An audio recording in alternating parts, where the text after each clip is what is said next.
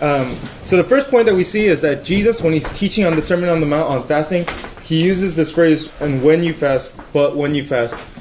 And there's almost like this assumption that you know his disciples, people who listen to him, are going to be fasting. So just one good reason why we should even think about fasting, why we should consider it, is for the sake of obedience. Jesus talks, or he assumes that his disciples will be fasting. Right? Aikman, can you read the next quote by Edward Farrell? Um, almost everywhere at all times, fasting has held a place of great importance and is closely linked to the intense sense of religion. Perhaps this is the explanation for the demise of fasting in our day. When the sense of God diminishes, fasting disappears. And Wilbur, just to finish it up. If you don't feel strong desires for the manifestation of the glory of God, it is not because you have drunk deeply and are satisfied. It is because you have nibbled so long at the table of the Lord.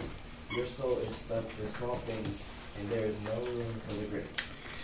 So the first reason we said why we should think about fasting is for the sake of obedience, and the second reason I want to propose to you is so that we can increase in our knowledge and our love for God.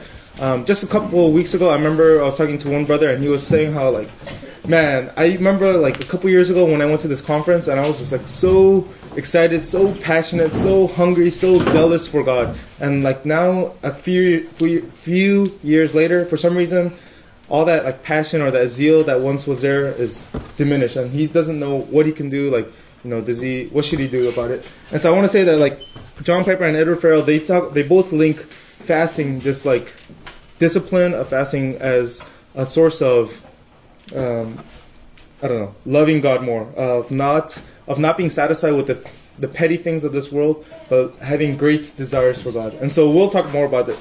But fasting, really quick. Second point: What is fasting? A simple definition of fasting is the act of going without food or drink voluntarily, generally for religious purposes. And so, uh, just a little bit of trivia. Have you guys ever heard of the word breakfast? So, breakfast comes from the word break, fast. And so, at night when you're sleeping, you're like fasting. And so, in the morning when you eat breakfast, you're breaking the fast. And so, if anybody asks you, "Do you guys fast?" Just say like, "Yeah, I fast every day." I'm very religious. I'm a, I'm a very spiritual person. No, I'm just kidding. Um, okay, so fasting uh, is the act of going without, you know, those things. But it doesn't have to be limited to food um, or drink. It can be li- it can be extended to like TV or internet or video games.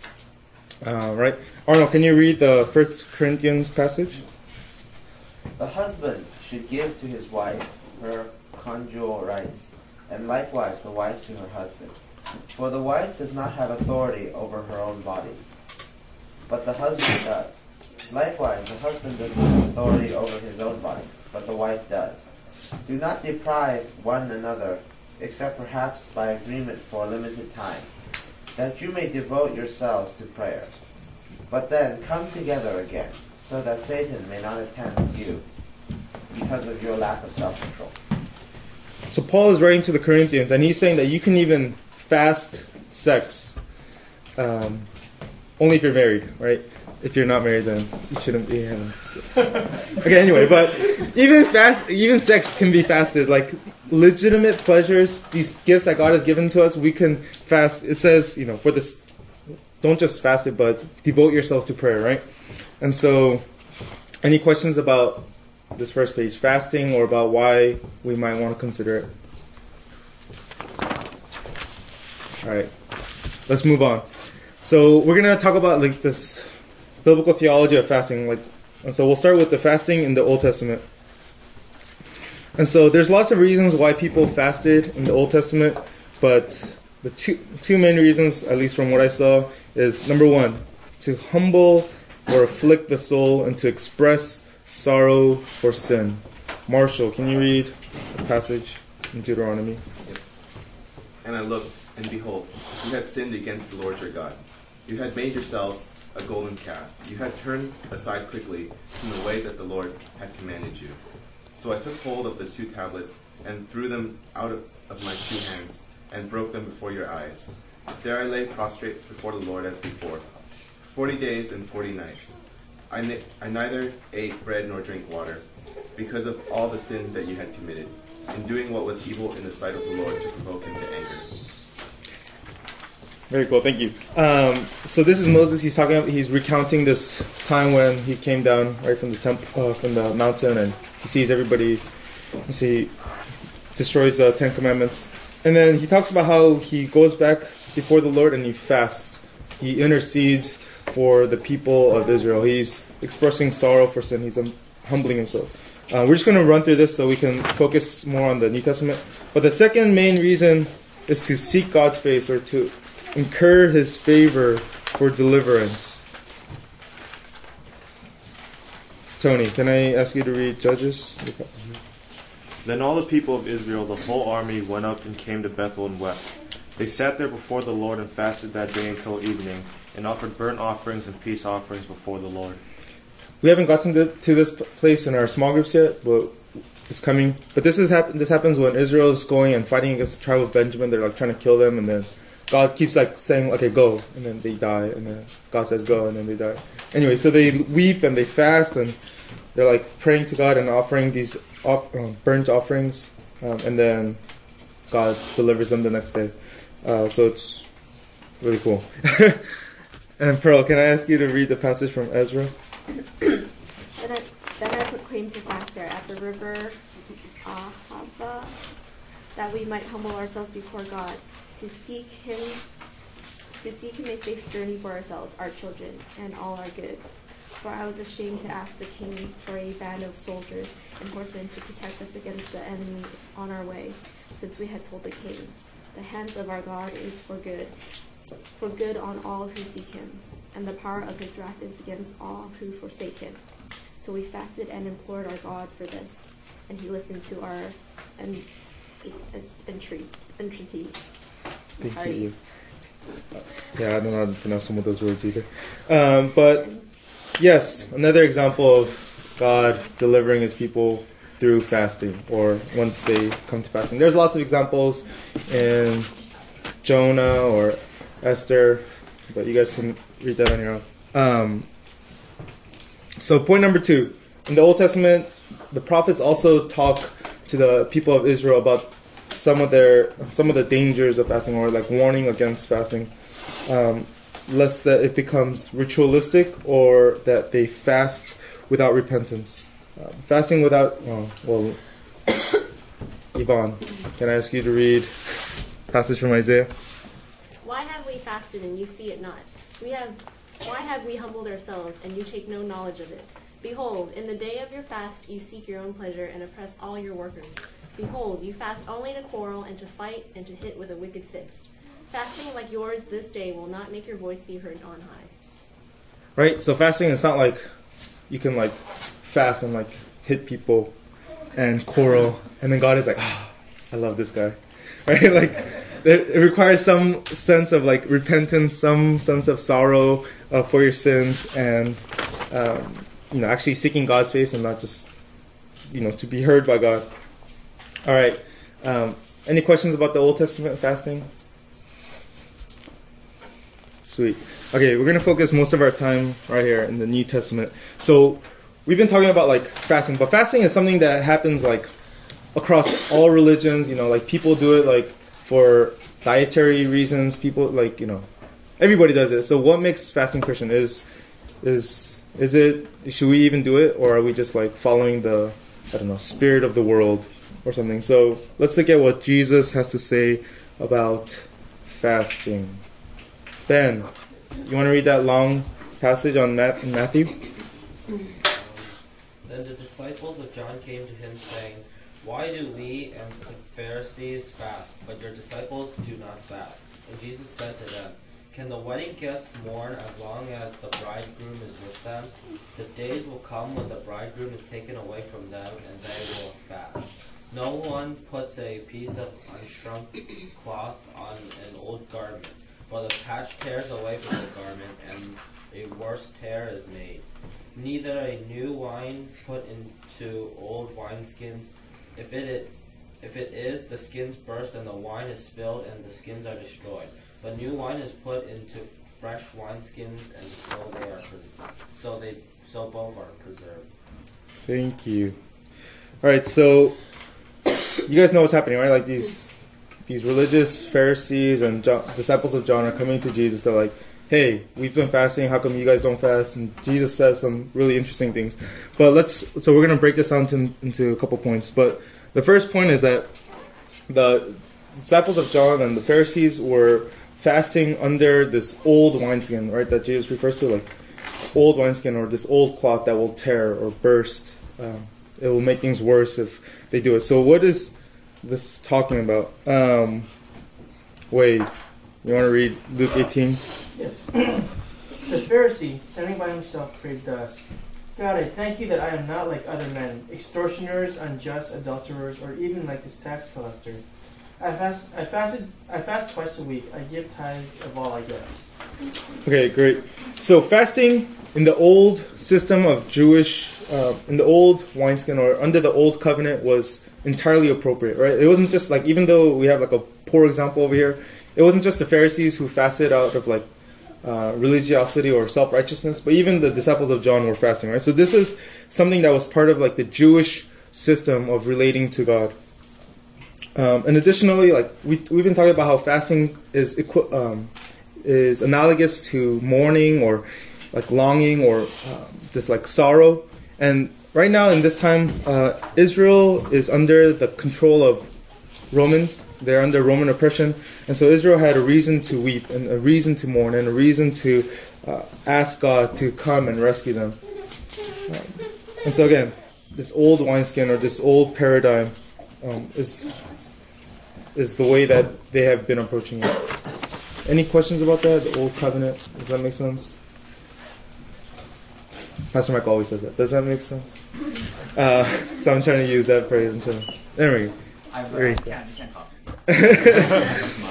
All right. So, uh, so Jesus says, you know, that they have been fasting, but in the next, in the next point, Jesus says the bridegroom is here, and while the bridegroom is here, you guys, it, you guys can't fast. There's, it's, there's something unique about this period.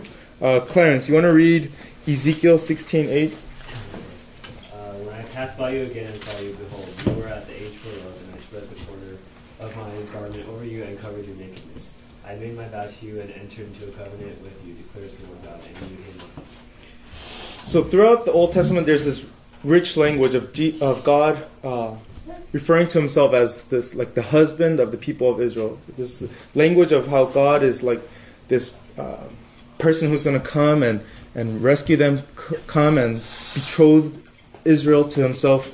And so Jesus, when He comes on the scene and He says, "The bridegroom is here. The, the, there is no time to mourn. There is no time to fast." He's He's saying something really significant. He's saying some, that He is himself is this bridegroom that he is like this god who was supposed to come and so this long-awaited bridegroom the people uh, this person that uh, has been promised for centuries for thousands of years this uh, figure that um, israel has been waiting for and longing for and dreaming about um, is finally here and so jesus is saying that it's it's too happy the the place is it's too exhilarating for people to be fasting. We have to rejoice. And so Jesus says, right now is not appropriate to be fasting. Any thoughts or questions about that?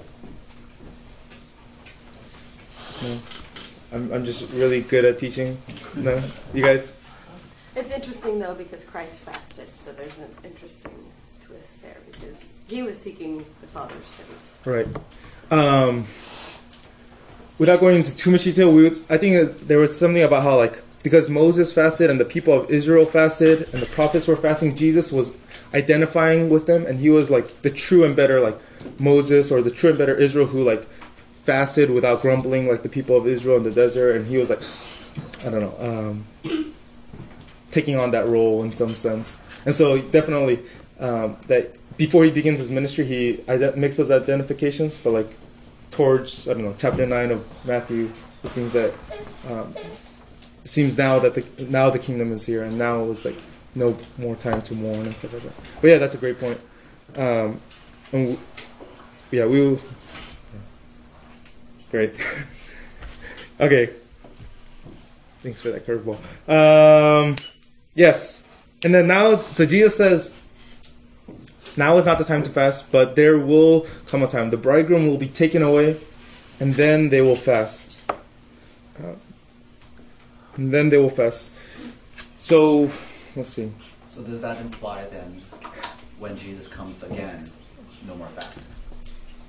When Jesus comes again, there will be no. Yes, Just feasting? just feasting. Because, Because Jesus is The bridegroom. yeah. Okay, I, was, I wasn't sure if that's a good trick question. So, yes. Um, when, when Jesus comes, like, we will, like, under, like we will like consummate like the fullness of our relationship with God. Like all of our longings and desires like all of the pain and the sorrow will be wiped away. All the tears will be you know wiped away and all the anyway um, and so there will be no reason to fast. We will like just like be longing for him. And then i guess at that point we'll be fasting from sex but you know that's something apart right? But like because anyway um and then they will fast yeah. Um, so, how how is um, Christian fasting the same, and how is it different than Old Testament fasting? yes um, so Is again it, is it basically exactly the same? Because we're, longing for Jesus. So we're, we're gonna we're gonna Oh, talk about that right now, okay. and then they will fast, right? And so Jesus is saying something about like there was a way of fasting in the old wineskin that was inappropriate to fast, and then there's something about something new, something a new wineskin, a new way of fasting. And so the new the unshrunk cloth or the new wine represents the new reality that has come with Jesus. That when Jesus came, when he arrived, the kingdom of God has come. And so what separates Judaism, right, the old way, versus Christianity is that Jews they were looking to like the future. They were looking for the Messiah to come. They were like longing and mourning and waiting and hoping for him to come and to rescue them.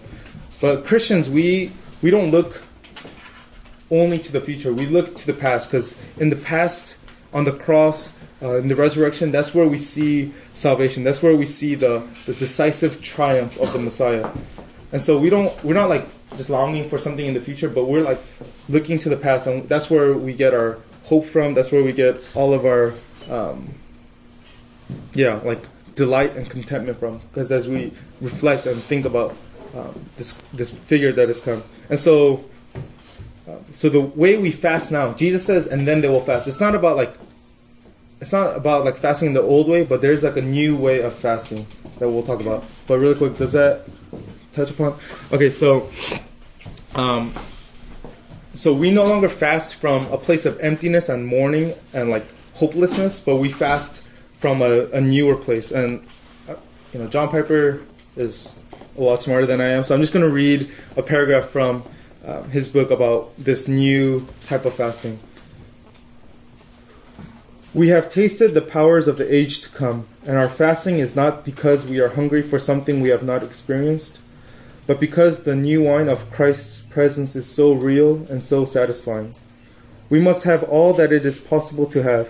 The newness of our fasting is this its intensity comes not because we have never tasted the wine of Christ's presence, but because we have tasted it so wonderfully by His Spirit and cannot now be satisfied until the consummation of joy arrives. The new fasting, the Christian fasting, is a hunger for all the fullness of God, aroused by the aroma of Jesus' love and by the taste of God's goodness in the gospel of Christ. So with John Piper and you know this text is what Jesus is saying is that we don't fast um, out of a place of emptiness and mourning, but we fast because we are longing for Jesus. Because even though He has sent us, he, He's given us His Spirit, and we have it, and we get to experience fellowship with our fellow believers, we are still living in an age where God's kingdom is here, but it's not yet here fully. And so we fast because we long for the day where Jesus comes back and He uh, fixes everything, where like all the pain, all the injustice, all the uh, human trafficking, or all the you know tribal conflicts, all these things will um, disappear, will like be fixed by Jesus, where He's gonna um, fix everything. So we fast because we have like this dissatisfied contentment in Jesus. Yes. I would almost compare it to sort of, uh, you know that you have a really big, really good meal coming up, and you decide, I'm not going to eat lunch today because, and I'm not, uh, our regular our daily food is not the same as longing for Christ, but, you know, we know we have something really good coming, so let me sit and think about that or him while I wait. So that might be a, Yeah, I like that, that metaphor because, in a certain sense, you really stuff yourself at lunch before the buffet at dinner. Yeah, you you you sort of said, ah, you're sa- you're satisfied in the paltry lunch, and you sort of you don't have as much of an appetite for the real thing, which is the, the buffet dinner, you know, uh, the extravaganza. and so, I, I wonder then, like when we enjoy the good things in this life too much, we're like taking away from our future joy, right? So is it like so the physical, um, like the physical component of like the hunger that we feel, like the physical hunger, is it to focus us or is it to maybe give us a taste of the hunger that we should feel for? Oh, we're gonna we're gonna talk about that in the next very next point. Great. Good uh, segue. we we talked about that a little bit earlier. Um, okay, so are there any like, questions about this like paradigm versus the, the old versus the new? How Jesus is the bridegroom? Why that? Oh. What about you said one of the purposes of fasting is to express sorrow for sin. Mhm. We still have that element. Yes. Um, another trick question. Yeah. So like again, like until like when the fullness of Jesus comes, like when we see Him perfectly, when the veil is covered, we will no longer like sin. We'll like see Him wor- fully, and we'll be able to worship Him fully without like all these, uh, without the sinful nature, like you know, trying to like draw us away from Jesus. But until then, until the fullness of that time comes, like we still live in a place where we see the effects of both righteousness, but also the effects of sin. And so, because of that, we um, are fasting both for sorrow and for like hope that God will com- come and rescue us. So, the next point: fasting in the end times. Uh, I use the end times, you know, that word very broadly because Jesus says. Um, I don't know when. Never, never mind. We don't have to talk about that. Um, so, point number one: Basically, we are in the end times. we are in the end times. We are in the times. The end times. Any questions? All right. it's a different subject. Point number one: Why should we fast? And so, wait, can you ask your question one more time? So what, what about this? Uh, my question was, what about the physical component of fasting? Because like it would cause hunger, like the pains of hunger.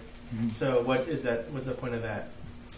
So I think the, the f- one. So I have like a couple reasons, but the first reason is because of what uh, Nancy and Michael were talking about about how like we love Jesus. We wait for this like buffet at dinner to come. We are waiting for this great feasting to come about. So we because we love Jesus, there's like this hunger that comes. There's like an ache inside of us. Um, that even though again we have the spirit, uh, we long for Jesus to be here more fully, more intimately, more powerfully, more gloriously, and so because of that we're fasting because we're like waiting for that like day, and so we're not like I don't know uh, eating like feeding on feasting on like these little snacks. Uh, but to answer your question, this, another reason why we fast is not simply because we love Jesus, but because we want to love Jesus more. And so the thing, the things that have the most potential to draw us away from God is not like poison, but apple pie, right? The things that have like the most potential to draw us away from God is not like His enemies, but the gifts of God.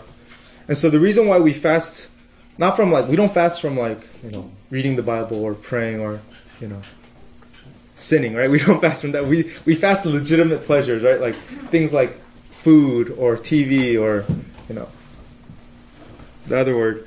Um, so we fast we fast those things because um, we don't want those uh, the gifts to draw us away from God. We, there's like there's a risk that um, the gifts can become id- idols. And so when you fast, it'll reveal what's in the heart. Like, what do you long for more? What do you trust in more? Do you trust in bread more, or do you trust in God more?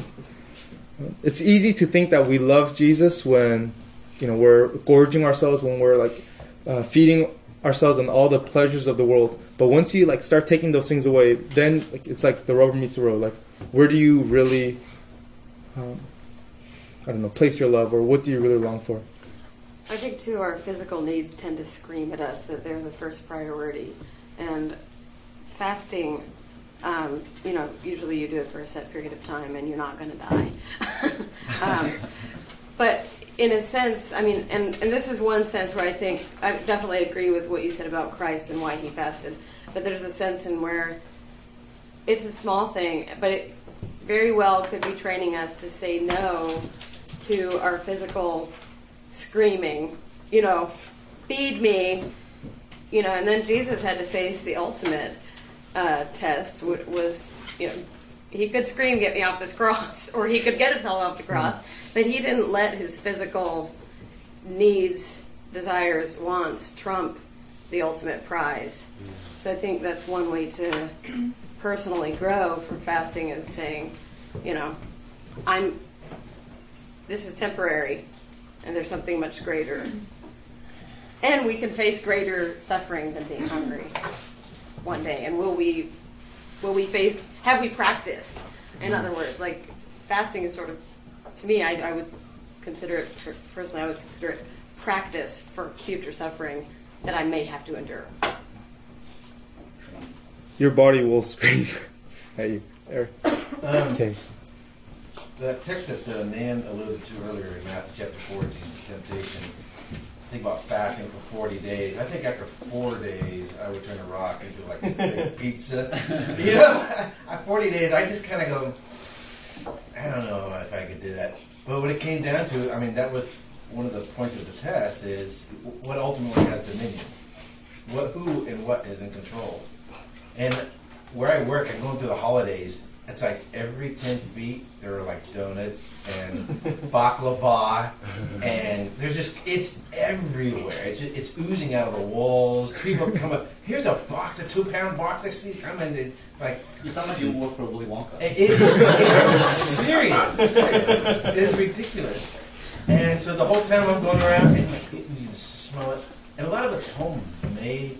Anyway, so I'm going down the hallway, and I have like a real slow metabolism. I got to work out all the time just to stay where I'm at. I'm going, okay, who's ultimately in control? Who's ultimately in control? What you know? Is it uh, is it this thing's going eat me, eat me, eat me, or is it or is it the spirit? So no, I'm not. I'm gonna- don't eat the donut. Don't eat the donut. Don't eat the don't eat the baklava. I love baklava. And, you know, you know, and it's uh, it made me think of in Philippians chapter three. It talks about those who are uh, the end is destruction. It says that uh, their belly is their god. And so I, I think I, if I try to understand Jesus' temptation, and then we, what ultimately it takes dominion, or what ultimately is God, it comes down to, you know, is it the baklava or is it? And, and and then there's this guy I work with. He eats tons of this stuff and doesn't gain a pound. I, I hate you. I can't eat any of that stuff without putting on. But I think that's I think that's a major component of it. Is who ultimately do we wor- worship or serve? Our belly or, or our God? And then when you're like when your belly isn't screaming at you, when you're not starving it, then you know it's easy to fool ourselves into thinking that we you know do love God. You know, of course I worship God only, but um, yeah, when you take away some of those components or those elements, um, it'll reveal what the heart really desires and longs for. So you're kind of you're kind of like in fasting. You're saying like you want Jesus more than you want food. And See- that's one hard one to convince yourself of, I think. Yes, I think it's both, right? Like we because we want Jesus more than we want food, and because because there's a danger of not wanting Jesus as much as we want food, and so we starve ourselves of you know those whatever might uh, take us away from that. And just really quickly, the last point about another reason about why we should fast is because Jesus fasted, right? Like if Jesus fasted, if he prayed, what about us? Can we really go through life? Can we really go through all these uh, dangers and hazards of life and ministry without walking with Jesus through through the wilderness of fasting? Are we, you know, that much greater or stronger than He that we can do without this gift or this discipline, this uh, handmaid of faith. Um, any questions or thoughts? We only have a couple minutes. I'm just gonna. Yes. In 40 days, a real human would have died, but in the desert, Moses was so fueled by Lord's presence over there in the desert. Yes. Yeah. If you read what he's that passage earlier from Deuteronomy, it says he ne- he neither drank food nor water. Like I can't. I think it's like I think you'll die if you go without water even for like a couple days. This is like in the desert in Mount Sinai. Like he's like hiking, and he's like. Anyway, so yes, God God sustains, right? Like what do you trust in more, like bread's ability to sustain you or God's ability to sustain you? Um, so some dangers of fasting. Just two points, really quick.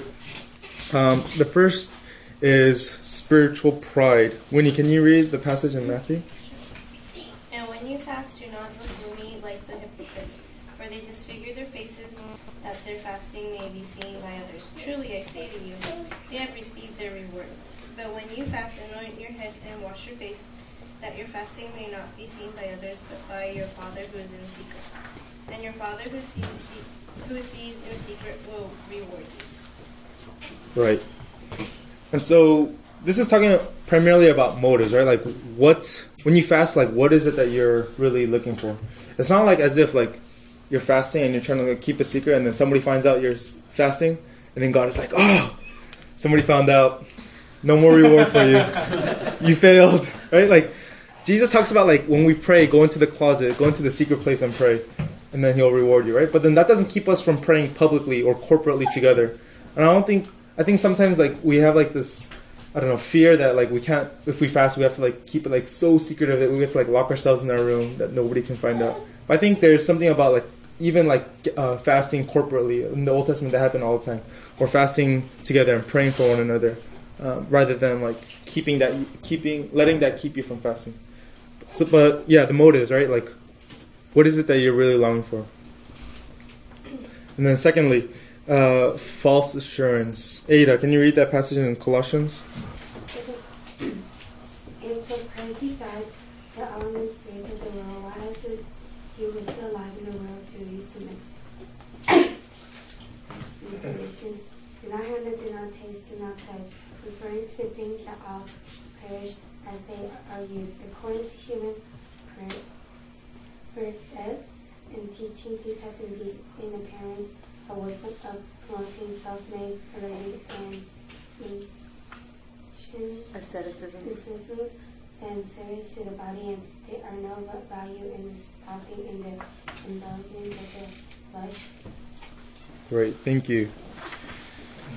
And so one of the dangers, another danger of fasting is that we'll begin to think that like, oh man, look at me, I'm, I'm so cool, like I can fast. But, but uh, Paul he says to the Colossians that these uh, asceticism, like this, like living without, like a lot of the, um, I don't know, earthly pleasures, uh, stripping yourselves of those things, severity to the body, um, they are no value in stopping the indulgence of the flesh. It's not as if like if you start like fasting then all of a sudden God will like really look down on you and really like love you and stuff like that. This isn't a willpower religion, right? The reason we fast is not to earn God's pleasure, but because we've already tasted it, because we've already experienced part of it, and because we want more of it or the fullness of it, um, we fast from the, the the things of this world so that we can focus, so that we can enjoy and feast on the, the spiritual truths and um, uh, presented in the gospel and in Jesus and all those good things. So, any questions, thoughts about dangers or anything that we've discussed, covered so far? So, you guys are going to go fast, right? Eat breakfast and then you'll be fasting. No. Um, well, great. Let me pray for us, and then we'll head to service. Father, we thank you for today. We thank you that we can come to your word and um, and remember this command that you've given to your disciples. We pray that we would not neglect this uh, spiritual discipline, but that we would that we would practice it, that we would engage in it, so that we can grow to learn, uh, grow to love you more, so that we can grow to uh, desire you more above the the desires of this world, above the pleasures of this world, So we thank you for this gift that you've given to us, and we pray that, yeah, that we would walk in it. In your name we pray. Amen.